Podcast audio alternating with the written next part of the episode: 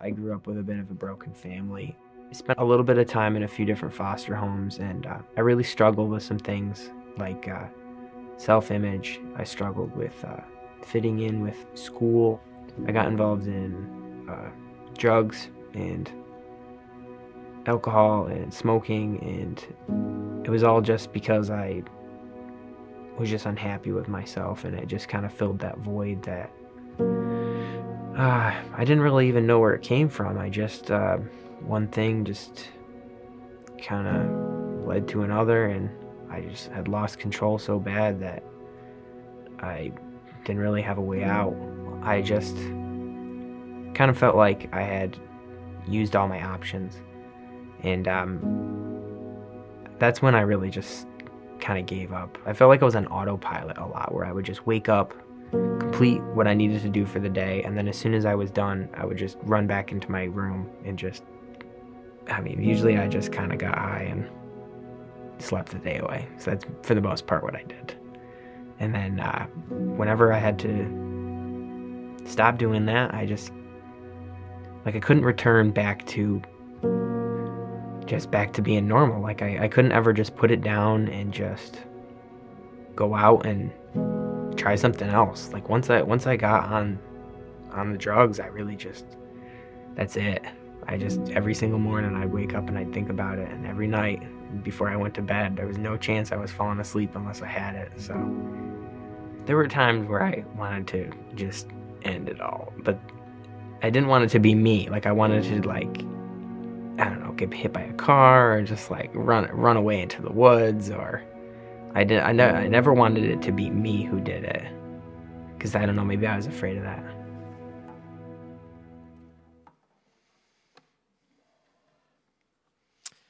Well, good morning, everyone. Happy Easter to you guys.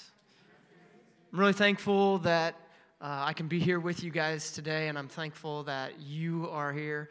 Today is a very special day, and if, if you're new, um, we have something in common because I'm really new too. And so uh, hopefully that will make you feel a little bit more comfortable as you're here with us. Um, man, Noah's story, that first half of it. We, we stopped there for a reason. Um, and we're, we're going to share with you the rest of Noah's story here in a minute, but it, it's heavy, isn't it? You can hear you can hear in his voice, you can hear the, the, the pain and the, and the struggle, the, the trouble and the hurt and the searching. That if you're anything like me, I'm familiar with. I'm sure you've felt that. I'm sure that you have experienced in life that, that there's disappointments and there's stuff that just doesn't quite feel right in this world. And I've found that. And that's why, for me, Easter is so incredibly powerful. Because, you know, when we gather here, like on, on Easter morning, it feels like it's all hip, hip, hooray, and it's great and it's awesome. But, but really, the Easter story doesn't start anything like that. That's not how it starts at all. When you read the Easter story, you've got to you got to back up a little bit. And if you back up a little bit, even if you just back up one week in the Easter story, you find out that that things were dark and heavy and painful. Imagine this. Someone who you've become like incredibly great friends with more than that, someone that you looked up to more than anybody else. Someone that you expected to do great things, not just great things, but like change the world things. Shows up one day and tells you, hey, I know we've been great friends, but, but I'm, I'm leaving. You're what? No, I'm leaving. I'm, I'm out. Where are you going? Well, I'm, I'm leaving the earth. That, that's what Jesus did in the days leading up to his death. He gathered everybody together and, and he, he, he looked at his, maybe one of his closest friends, one of his closest followers, a man named Peter. He looked him in the eye, sat across the table from him, and he said, This, hey, Peter, can I tell you something? you are going to deny me. You're going you're going to deny that you even knew me, much less wanted anything to do with me. You want to talk about dark, heavy, painful. And then he looked at another one of the followers. Another guy that was, frankly, he was a little sketchy along the way. And, and, you know, let's be honest, we've all been a little sketchy from time to time too, right? But he, he looked at him and he said, Hey, I want to tell you something. Not only are you going to deny me, you're, you're going you're going to betray me. You're going to turn me in for a bag full of money so that I can be crucified at the hands of the Romans and it's not going to go well. You don't talk about a spiritual darkness settling in. I mean, the, the, the, scripture tells us that after he said that, that that man, his name was Judas, he left the room and Satan physically like entered into his body and took over. There was a spiritual heaviness, a, a spiritual darkness that led to like eventually it led to such a great depression that that Judas took his own life. I mean, those are the very things that like Noah's talking about. But here's the beauty of Easter it didn't stop there. Jesus did go to that cross. He was crucified like a criminal at the hands of the most powerful people on planet Earth at the time. He did die. His body was wrapped up and placed in a tomb, and, and, and people got so freaked out. The, you know, the, the Roman leader there got so freaked out that somebody would come in and, and steal his body that they sealed the tomb so nobody could get in or out. But the reality of Easter forces us to ask a question Did Jesus rise? Now, here, here's the thing I believe that he did. But I believe something even bigger than that. I believe that Jesus did rise, and the resurrection absolutely changes everything. So that's what I want to talk with you about for just a couple of minutes. This idea that if Jesus rose, then it changes everything. I mean, I think not just for Noah, and not just for me, but for you. I think it changes everything. Now, one of the things that we have to wrestle with is if he didn't rise, then, then religion is pretty useless and faith is pretty useless. Um, I want to share with you this quote from Tim Keller. He was a pastor in New York City, and he, he said this If Jesus rose from the dead, then you have to accept all that he said. If he didn't rise from the dead, then why worry about any of what he said? The issue on which everything hangs is not whether or not you like his teaching, but whether or not he rose from the dead. And it's really easy to think that, like, the issue with Christianity is right and wrong. Do I follow the rules? Do I fit in? Did I do everything? But, but that's not the issue. And this is why Easter and this is why us gathering here is such a big deal because everything rises and falls on the question of whether or not Jesus rose. Let me just share with you the account, um, some writings of a man named Paul who wrote to the church in Corinth and they were kind of wrestling with this idea of people rising from the dead, okay? In 1 Corinthians chapter 15 and verse 12, and I'm, I'm going to read you a number of verses here. It says this But if it is preached that Christ has been raised from the dead, how can some of you say that there is no resurrection of the dead? Apparently, they were struggling with whether or not you know people would there was life after death. They probably they, they kind of wrestled with something that i think people wrestle with today. It's like you live and then you die and then that's it you know? So take advantage of this life get as much out of it as you can right now and then when you're dead that, that that's it. It's not a new issue. But paul he, he points out to them he says this in verse 13 he says if there's no resurrection of the dead then not even christ has been raised. Think about what you're saying and if Christ hasn't been raised, then what's the point? Right? Verse 14. And if Christ has not been raised, our preaching is useless, and so is your faith. And more than that, we are found to be false witnesses about God. For we have testified about God that He raised Christ from the dead, but He did not raise Him if in fact the dead are not raised. In other words, so uh, anybody who testifies to Christ and testifies to the resurrection, you know, any pastors, any Christian leaders, whatever, whoever speaks about, they're all lying if Christ wasn't raised. Everything, everything in here. See, I, I grew up thinking that this was kind of a rule book. Did you grow up like that?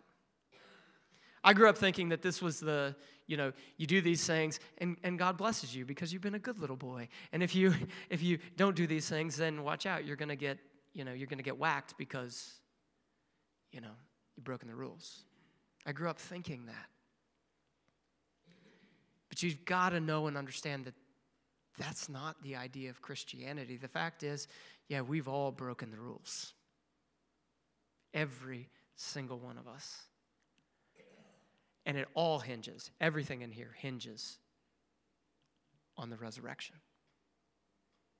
He goes on and he says this Verse 16 For if the dead are not raised, then Christ has not been raised either. And if Christ has not been raised, then your faith is futile. You're still in your sins. Then those also who have fallen asleep in Christ are lost.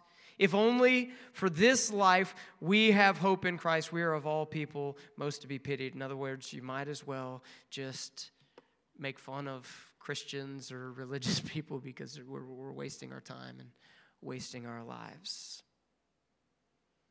See, Christianity or any religion without the resurrection, frankly, is useless. But Paul was writing all of this to set up what shows up in the next verse. I want to show it to you. In verse 20, here's what it says But Christ has indeed been raised from the dead. Period. Now, here's the thing I, am not going to take the time to try to give you all of the proof for this, but I, I believe there's more proof for the resurrection of the dead than any other historical, you know, idea, historical truth that we take for granted. We take, we take things that happened in the past for granted. The fact that there were, you know, 12 men who were nobodies who risked their lives to take a stance and say, No, he's alive. I don't care what you say, bro, he's alive. And their lives were dramatically changed. The first ones to testify were, were several women. And that doesn't sound strange in our culture, but in their culture, those would not be the first people that you would have saying, Yep, he's alive because they, they couldn't testify in court. They couldn't even own property. I mean, there's all, there was all kinds of differences. Here's my point there's so much proof for the resurrection. So here's, here's what I want to kind of just leave you with here today. If you already believe, I want you to know a couple of things. But if you're here today and you're not, you're not really sure where you're at, I, I want to tell you what would be true if you believe, okay? The scripture is really actually quite plain on that. If you decide today or tomorrow or whenever it will be, if you decide to believe that Jesus did actually die on your behalf, not because you deserved it, because let's be honest, deep down, we're a lot more like Noah than maybe we'd like to admit. We feel it. We're full of pain and shame and guilt and we're struggling. And we've tried a lot of things and it's not working. But if you would admit that and acknowledge your need for someone who you know, lived the life that you should have lived and then died the death that you deserved to die in your place, and then God demonstrated that it was enough by raising him from the dead. If you would put your faith in him. I want you to know what would be true of you, of him. Three simple truths that you can know that would be true of you okay, if you would put your faith in Jesus Christ. Number one, if Jesus rose and you put your faith in him, you need to know this then your faith will be useful. Your faith is useful and it is true. Here's what I mean Have you ever struggled with guilt and shame? You ever struggled with wondering if you were enough? You ever struggled with that? I've, I've wrestled with that.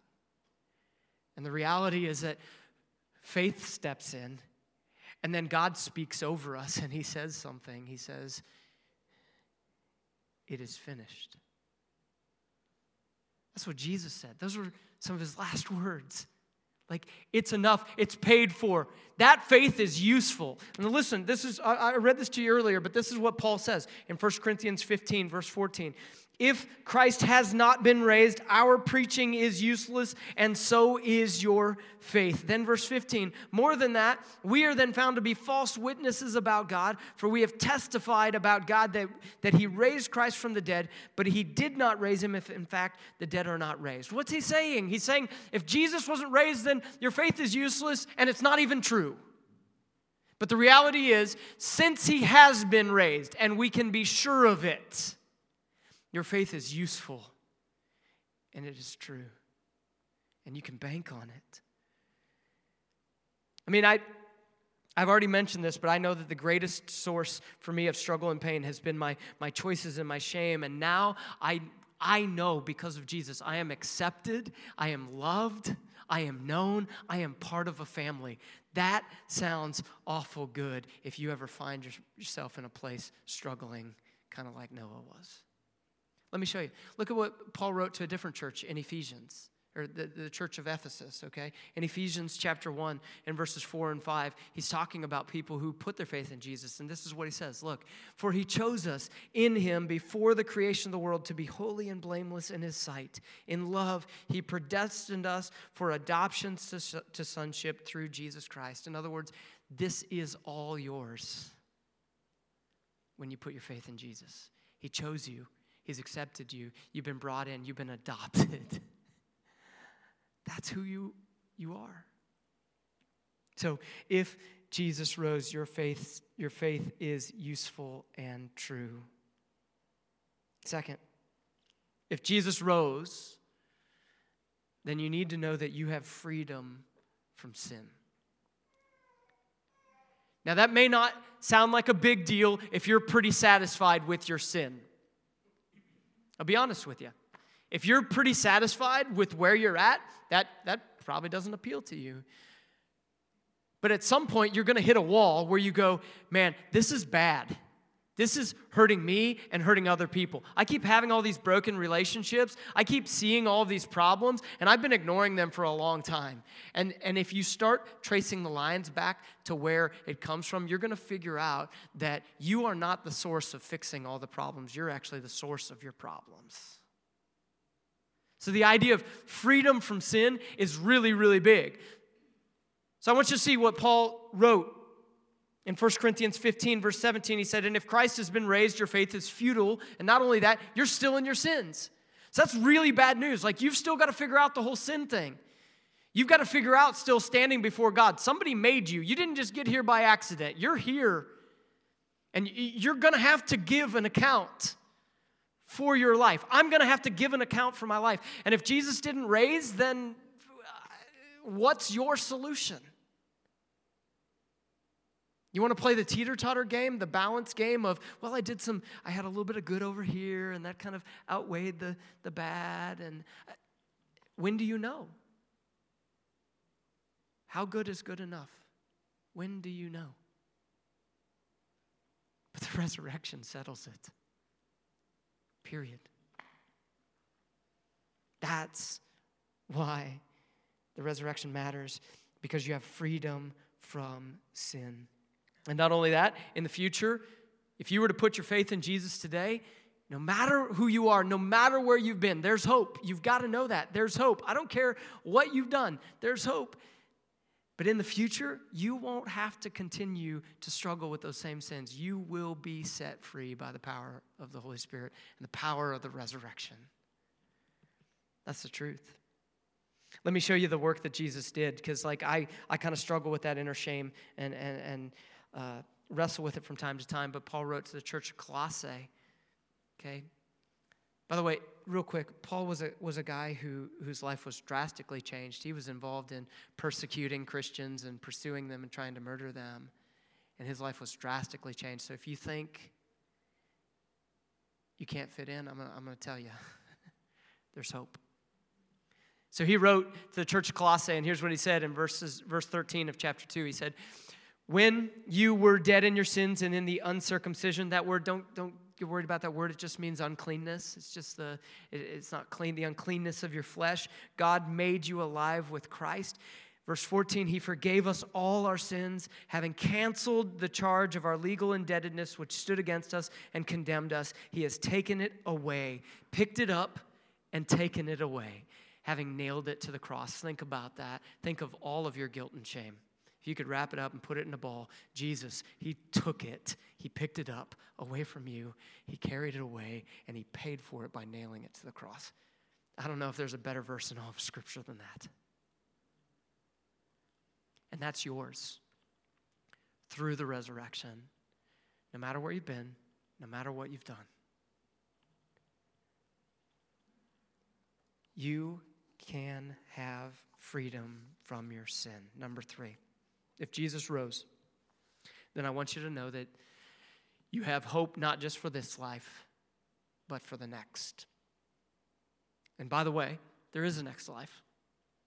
In fact, this world is not our home. This world is, if you can imagine a line that stretches into eternity, a line that starts at this wall and stretches into eternity. Your life, you're 70, maybe 80. Some of you, maybe, I know, I think we have a, a gal in, in the church here who's like 90 something. That is awesome, right?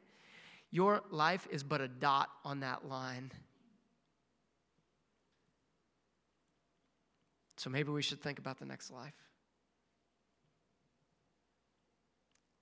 Look, look at what Paul wrote, verse 18. Then those who then those also who have fallen asleep, it's a euphemism for death. And Christians use that idea because we know that when we die here, you wake up in eternity. So we know it's like falling asleep, okay? That's why he does that. Those who also who have fallen asleep in Christ are lost.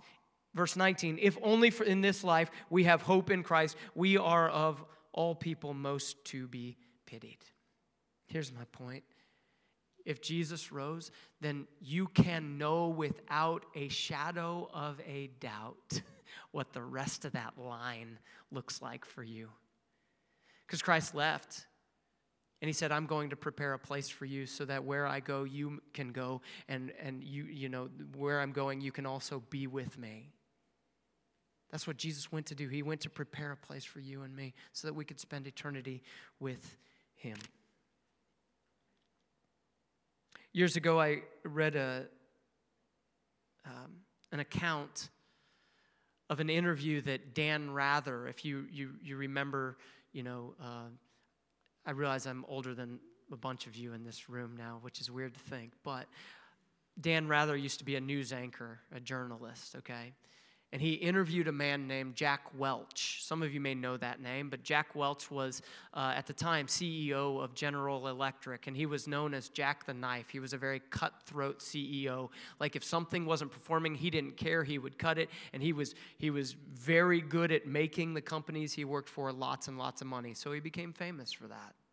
And one day, Dan sat down to interview him, and they did it on TV. And, and Dan asked him what I thought was an incredible question, but his response was even better. He asked him this He said, What is the toughest question you've ever been asked? And I, I love this.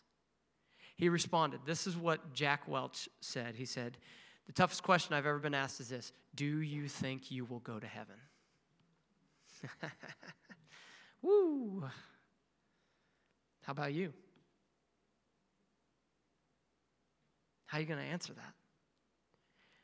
And so Dan asked him, he said, Okay, so how did you respond? That's a tough question. How did you respond? You want to talk about God, a God moment on national TV, right?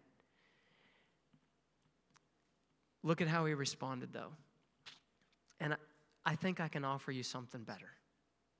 He responded by saying this It's a long answer, but I said that if caring about people, if giving it your all, if being a great friend counts, despite the fact that I've been divorced a couple of times, I mean, sure, I you know, messed up a bunch of relationships. But, but it, you know, I was a good, I was a great friend, you know, despite the fact that I've been divorced a couple of times, and no one's proud of that. I haven't done everything right all the time. I think I got a shot. You catch that? I think I got a shot. I'm in no hurry to get there and to find out any time soon. All I want to say to you is this listen, I think you can have more than a shot because the resurrection is true. Do you remember what Curtis said when you first walked in? He accounted the words of Jesus I am the resurrection and the life. Whoever believes in me, even though they die, yet they will live. You can know that you have eternal hope. So I want to leave you with this. I want to ask you one simple question. If Jesus rose, if he did, and I believe he did, what will it change for you? You see, I've had a week that's been filled with pain and struggle. Last Sunday, my wife and I got to go sit out and just have a few moments. We'd had a long day of, of ministry back in Kansas City, and um, we got to go sit down and just have a few minutes together, and then my phone rang. And it was a mom of a 27 year old guy who, who had worked for, for, for my business. She started crying and she said, Aaron, Levi's gone. And I just lost it. He started working for me four years ago. He got into drugs, got into alcohol, showed up to work, started fights with me. And so I had to let him go. And a month later, he came back and he, he, he owned it and he asked forgiveness and asked if he could earn his job back. And so he started working for me again. And he took off and was changing. It was great. But one day we're riding together in a truck and started talking to him, asking questions. He said, Aaron, don't talk to me about that God stuff.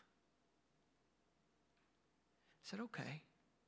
But I just want you to know I'm going to be praying for you. And then he called me two months ago. And he, his grandfather's dying, and he's never had a good male figure in his life besides his grandfather. And He said, What am I going to do? And we got to start talking about God. But as far as I know, Levi never made that choice. Now, that's a heavy story to tell you. But I tell you because I want you to know that it is, it is imperative for you to wrestle with this for yourself. Would you watch the rest of Noah's story?